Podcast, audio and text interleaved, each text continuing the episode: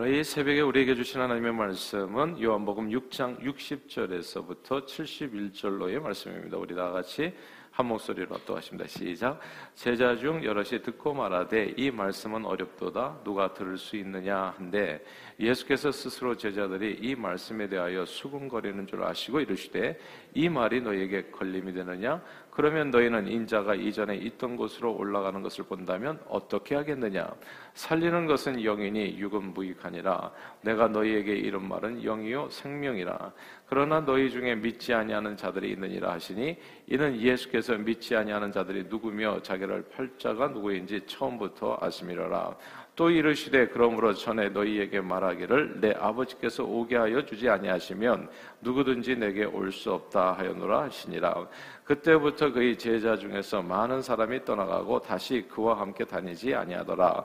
예수께서 열두 제자에게 이르시되 너희도 가려느냐 시몬 베드로가 대답하되 주여 영생의 말씀이 주께 있사오니 우리가 누구에게로 가려오리까 우리가 주는 하나님의 거룩하신 자이신 줄 믿고 알았사옵나이다. 예수께서 대답하시되 내가 너희 열두를 택하지 아니하였느냐? 그러나 너희 중에 한 사람은 마귀니라 하시니 이 말씀은 가로 시몬의 아들 유다를 가리키심이라. 그런 열둘 중에 하나로 예수를 팔 자라라. 아멘. 어, 지난 2년간 어, 코로나 사태로 인해서 여러 가지 이유로 어, 문 닫는 교회가 좀 많았습니다. 작년 10월이었냐, 10월이었나요? 그 예자연 발표에 의하면 약 6만 5천 개 한국 땅에 6만 5천 개의 한국 교회들이 세워져 있는데 그 교회들 중에서 1만여 교회가 폐쇄됐다고 합니다. 아, 특히 교회가 연약, 연약 해서 온라인 예배를 드리는 것이 이제 여의치 않은 그런 개척 교회나 아, 혹은 이렇게 작은 교회의 타격은 아, 정말 예배를 드리지 않으니까 어떻게 되겠어요? 그 타격이 이만저만이 아니었던 겁니다. 아, 미국 내에서도 이렇게 한 30%의 아, 우리 저기 이렇게 목사님들이 이제 이 기간에 굉장히 이렇게, 이렇게 사임을 생각할 정도로 아, 굉장히 정신적인 타격도 미국 교회에 있습니다. 아, 교인들 다섯 명 중 한 명은 아, 코로나 기간에 단 한 번도 교회를 아, 가지 않았었다고 해요. 아, 그리고 코로나가 끝나고 나서도 출석 교인의 한 20%에서 30%는 모든 교회들에서 감소될 전망이라고 합니다. 아, 예수 신앙은 원래 좀 만나야지 이제 불이 붙게 되어 있는데 이게 만나지를 못하니까 교회들이 이제 한없이 그런 약해지는 느낌입니다. 그러나 교회가 약해지는 원인은 꼭 코로나 때문만은 아닙니다. 이미 한국 교회와 또 미국 내 한인 교회들은 이런저런 이유로 좀 약해져 가고 있었습니다. 아, 사람들은 교회가 약해지거나 이렇게 교세가 줄어드는 원인이 아, 이게 이제 외부적인 요인이나 혹은 교회 내에 어떤 잘 잘못 때문이라고 생각하는 경향이 있습니다. 그러니까 외부적으로는 뭐 코로나 같은 이런 일들이 있으면 교세가 약해지고 교인들이 교회를 떠나게 되고 이렇게 이해를 한다든지 혹은 또 이렇게 교회 목회자나 리더십이 뭔가 잘못하기 때문에 어, 교회가 뭐 이렇게 좀 시끄럽게 된다든지 어, 교회가 좀 이렇게 평안하지 못하다든지 하면은 아, 이제 그래서 성도들이 시험을 받고 교회를 떠난다 이렇게 생각하게 되죠. 어, 그러나 오랫동안 신앙생활을 하면서 제가 확실하게 깨달은 한 가지 사실이 있습니다. 그 뭐 제 어렵 중에 하나라고도 말할 수 있는데 아, 시험을 준 사람도 문제지만은 시험 받은 사람은 더 큰 문제다. 근데 이런 얘기가 또 시험 받는 사람한테는 또 시험이 된다고 하지요. 아, 그러나 이게 사실입니다. 그러니까 이게 좀 어려운 말이겠지만 힘든 얘기겠지만 한번 잘 들어보세요. 마음에 한번 잘 받아보세요. 시험을 준 마귀, 사단, 뱀도 문제지만 시험을 받은 아담과 하와는 더 큰 문제인 겁니다, 사실은. 이런 내용이에요. 코로나도 문제지만은 코로나에 감염되어서 이제 목숨을 잃으면 이건 더 큰 문제죠, 사실. 그러니까 이런 내용들이에요. 그러니까 시험은 항상 있어요, 세상에. 마귀는 항상 우리를 시험합니다. 네. 그러니까 시험을 주는 사람을 문제라고 삼다면 우리는 살 수가 없어요, 이 세상에. 어디를 가든지. 그러니까 그런 집사님이 있잖아요. A라는 교회에서 시험 받아가지고 어떤 사람한테.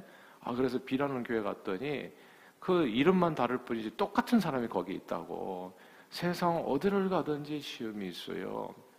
그러니까 이게 시험을 준 사람도 물론 문제죠. 마귀 사단이 옳습니까? 당연히 문제예요. 그러나 시험 받은 사람은 더 큰 문제입니다. 신약 성경에 보면 아, 사도 바울의 동역자 중에 대마라는 사람이 나옵니다. 빌레몬서 1장 24절 또한 나의 동역자 마가 아리스다고 대마 누가가 무난하니라. 분명히 사도 바울이 대마를 자기 동역자라고 설명하고 있어요. 사랑하는 동역자죠. 골로새서 4장 14절에도 사랑을 받는 의사 누가와 또 대마가 너희에게 무난하니라.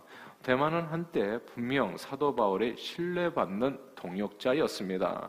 그런데 디모데 후서에 보면 놀라운 말씀이 나와요. 디모데 후서 4장 10절.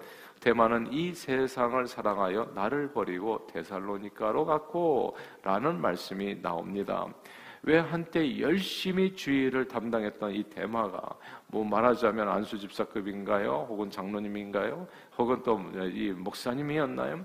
하여튼 언제 한 한때는 정말 열심히 사도 바울과 함께 동역하면서 복음을 전했던 이 일꾼이 왜 교회를 떠나게 되었는지 성경은 정확하게 설명하지는 않아요. 단지 세상을 사랑했다 이렇게 되어 있는데 분명히 이 대마라는 사람이 교회를 떠난 이유가 있었을 겁니다. 그러나 우리는 여기에서 누구에게나 반드시 시험이 있다는 거, 이 사실을 정리해야 됩니다. 시험이 있고, 시험받아 교회를 떠나는 이유가 꼭 교회에 있는 것, 다른 사람에게 있는 것만은 아닐 수 있다는 거, 이 사실을 주목해야 됩니다. 사람들은 교회 리더십이 참 훌륭하고 친절하고 좀 덕망이 있고, 그리고 교회 성도님들이 모두 다, 다 열심을 품고 주를 섬기고 예수 닮은 교회라면 세상 사람들이 다 정말 흠모하는 마음으로 교회를 앞다투어 나올 것이라고 이렇게 오해합니다. 그러나 예수님은 이렇게 말씀하셨어요. 너희가 세상에 속하였다면 세상에 자기 것을 사랑할 것이지만 너희는 세상에 속한 자가 아니다. 도리어 내가 너희를 세상에서 택하였기 때문에 세상이 너희를 미워한다 말씀했습니다. 그러니까 세상에 우리를 좋아한다면 그 교회를 좋아하고 흠모하고 사랑하고 쫓아다니고 한다면 그게 오히려 예수님의 말씀에 의하면 이상하다는 거예요. 그래서 사도 요한 사도는 요한 1서 3장 13절에서 이렇게 말씀했습니다. 요한 1서 3장 13절인데요. 형제들아 세상이 너희를 미워하여도 이상히 여기지 말라 말씀하셨 말씀했습니다. 그러니까 요한 사도의 얘기인데 그냥 세상이 너희를 미워하여도 그러니까 이게 너희가 세상에 속한 사람들이 아니기 때문에 세상이 너희를 떠난다고 할지라도 너무 이상하게 여기지 말고 쫓아다니지 말라. 이제 그런 의미가 되겠습니다. 사실 오늘 본문은요, 예수님을 떠나는 사람들의 이야기입니다. 예수님께서 38년 된 병자를 고쳐주시고 오병의 기적을 행하니까 구름대 같은 사람들이 예수님을 따라다니게 되었습니다. 예수님을 따르는 공동체는 사실 놀라운 성장을 거듭했지요. 왜냐하면 예수님을 따라가니까 먹을 것도 나오고 병도 고치고 삶의 문제도 해결하고 안 따를 이유가 조금도 없는 겁니다. 그러니까 예수님을 구름대 같이 따라다니는 거예요. 사람들이 예수님을 따르는 것은 저들이 떡을 먹고 배부른 까닭이었습니다.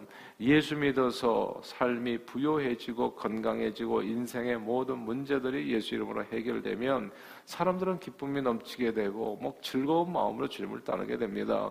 그런데 그 모인 사람들에게 예수님께서 어느 날 갑자기 이렇게 말씀하시기 시작했던 거예요. 나는 하늘에서 내려온 생명의 떡이다.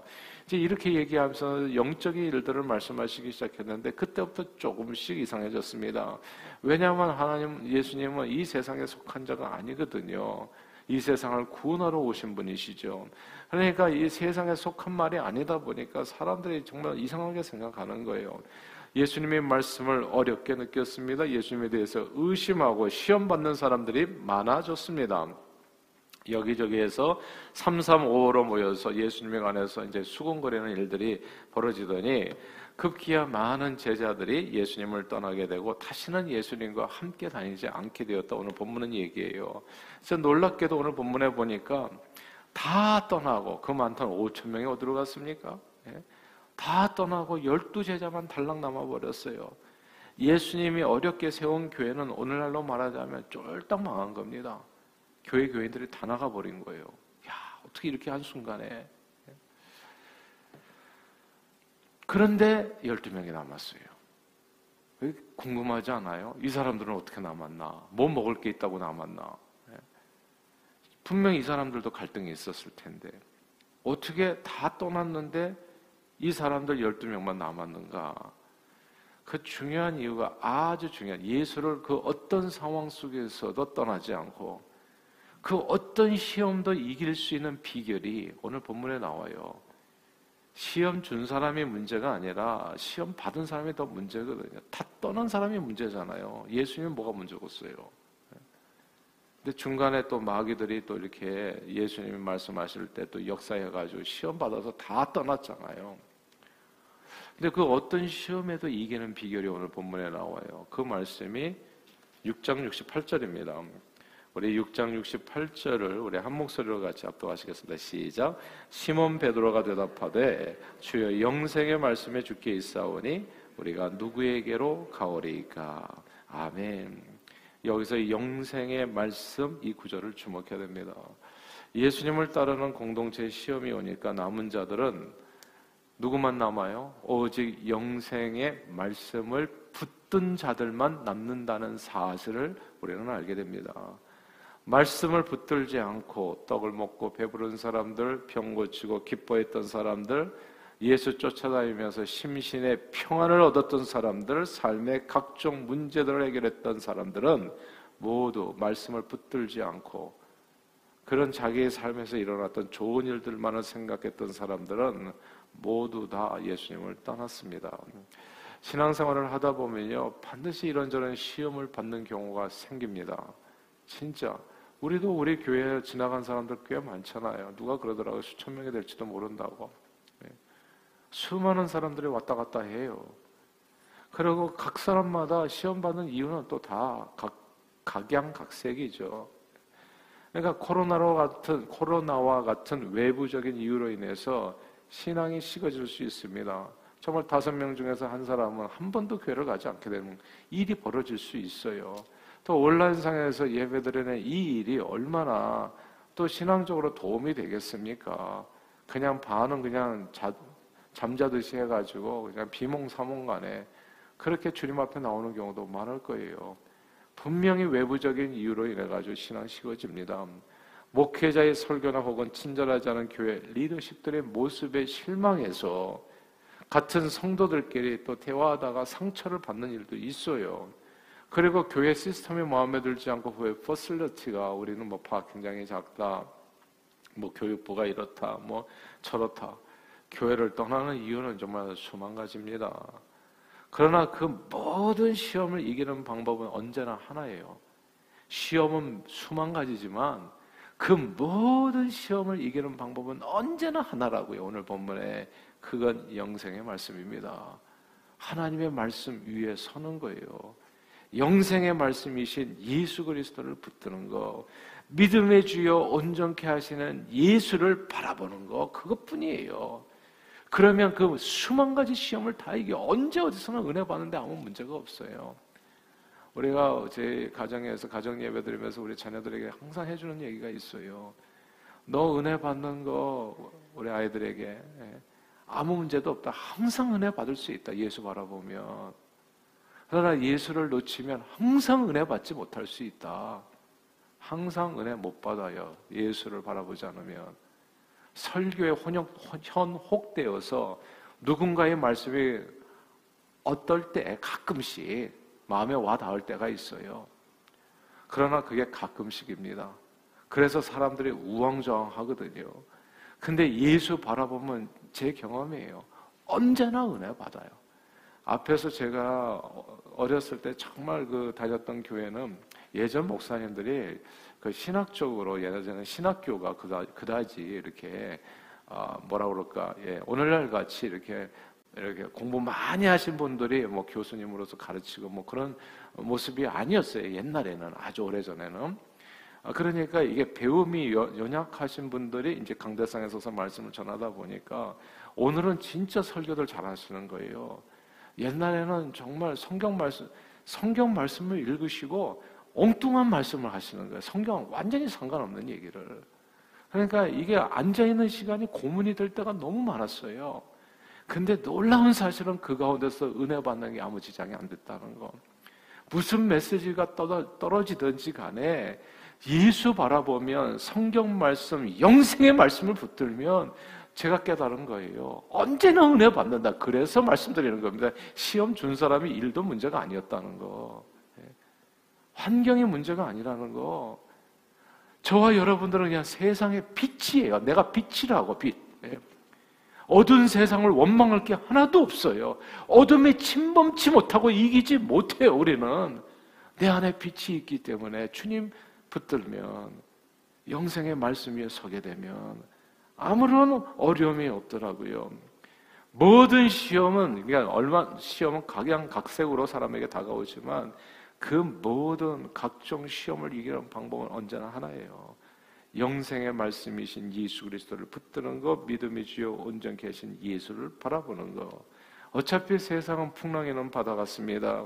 이 풍랑이란 바다 위를 물에 빠지지 않고 걷는 유일한 길은 내 앞에 서 계신 예수님을 바라보고 그분께 내 시선을 고정시키고 그분을 향해서 달려가는 것 뿐입니다. 영생의 말씀 예수 그리스도를 놓치면 우리는 언제든 대마와 같이 교회를 떠나고 목회자를 떠나고 세상을 향해서 나가게 됩니다. 변명은 항상 뭐예요? 각종 변명은 항상 있어요. 떠난 이유가 무슨 한두 가지가 없어요. 예. 항상 이유는 되게 많지만 그러나 그 내용은 똑같아요. 예수 놓치면 항상 떠나는 거예요. 늘 시험을 준 사람도 문제지만 시험 받은 사람은 더 큰 문제입니다. 코로나도 문제지만 코로나로부터 자신을 지키기 위해서 애쓰지 않는 것은 더 큰 문제가 될 수 있어요.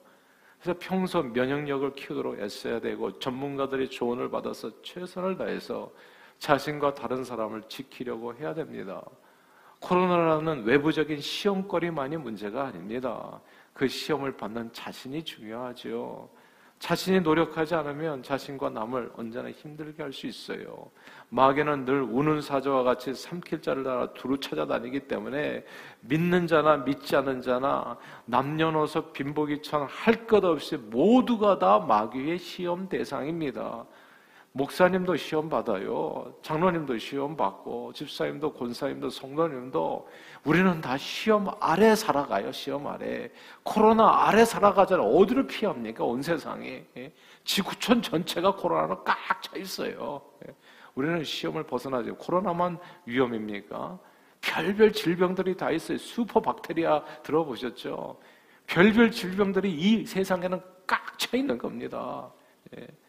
예. 마치 이런 질병들이 빈부귀천 남녀노소 할 것 없이 모두에게 영향을 미치는 것처럼 마귀 시험도 대상을 가리지 않아요. 시험은 모두에게 언제나 있습니다. 코로나 상황 속에서 다섯 명 중 한 명 교회를 한 번도 나가지 않고 교회가 코로나가 끝나면 적어도 20, 30%는 교회 떠날 거라는 전망. 그러나 사람들은 코로나만이 아니라 언제나 이런저런 일로 시험을 받아 교회를 떠났었고요. 신앙생활을 중단해 왔습니다. 오늘 본문에 예수님의 말씀 별일도 아닌 일에 사람들이 다 시험 받아가지고 예수님의 말씀에도 시험 받을 정도면 뭐 우리는 무슨 예수님보다 더 나은 사람입니까? 그러니까 교회에서요 시험이라는 것은 당연한 거예요. 그거는 그냥 그냥 시험 항상 있는 거예요. 오늘 본문에 보니까 예수님이 와도 목회가 안 돼. 예수님이 와도 예. 예수님 다 떠났어요. 그러므로 시험이 없기를 바라기보다는 어떻게 그 시험을 이기느냐가 중요합니다. 어떻게 12명이 살아남았냐고요. 다 떠나는 그 와중에서 시험 받아서 오늘 본문에 보니까 시험을 이기고 승리하는 비결이 페드로의 고백 속에 있습니다. 영생의 말씀이 죽게 있사오니 우리가 니게로 가리이까 모든 시험을 이기고 승리하는 비결은 믿음의 주여 온전케 하시는 예수를 바라보며 시선을 예수님께 고정시키고 그분의 말씀 안에 거하는 겁니다. 예수님은 내가 너희가 내 안에 거하고 내 말씀이 내 말이 너희 안에 거하면 무엇이든지 원하는 대로 구하라 그리하면 이루리라 약속해 주셨습니다. 그러므로 늘 예수 그리스도를 바라보며 그분의 말씀 안에 그에서 말씀 붙들고 그 어떤 시험도 이기시지요. 이기시는 저와 여러분들이 되기를 바래요. 그 어떤 시험도 다 이기십시오. 예. 시험에 지지 말고 뒤로 물러가 침륜에 빠지지 마시고 사람을 통해서 오는 시험이 있고 환경을 통해서 오는 시험이 있고 별별 시험들이 다 있지만 우리는 시험에 져서 뒤로 물러가 침륜에 빠질 자가 아니라 앞으로 나가 영혼을 구원할 자라고 얘기했어요. 주님 바라보시면 늘 승리는 주 안에 있는 줄로 믿습니다. 예수 붙들고 영생의 말씀으로 더욱 풍성히 결실하는 저와 여러분들이 다 되시기를 주 이름으로 축원합니다. 기도하겠습니다. 하나님 아버지 모든 시험을 이기고 승리하는 비결은 오직 예수만을 바라보며 그분의 말씀 안에 거하는 것. 오늘도 주님의 말씀 붙들고 모든 시험을 이기고 주 안에서 주님의 도우신 가운데 더욱 풍성히 결실하는 저희 모두가 되도록 축복해 주옵소서. 감사드리옵고 예수 그리스도 이름으로 간절히 기도하옵나이다. 아멘.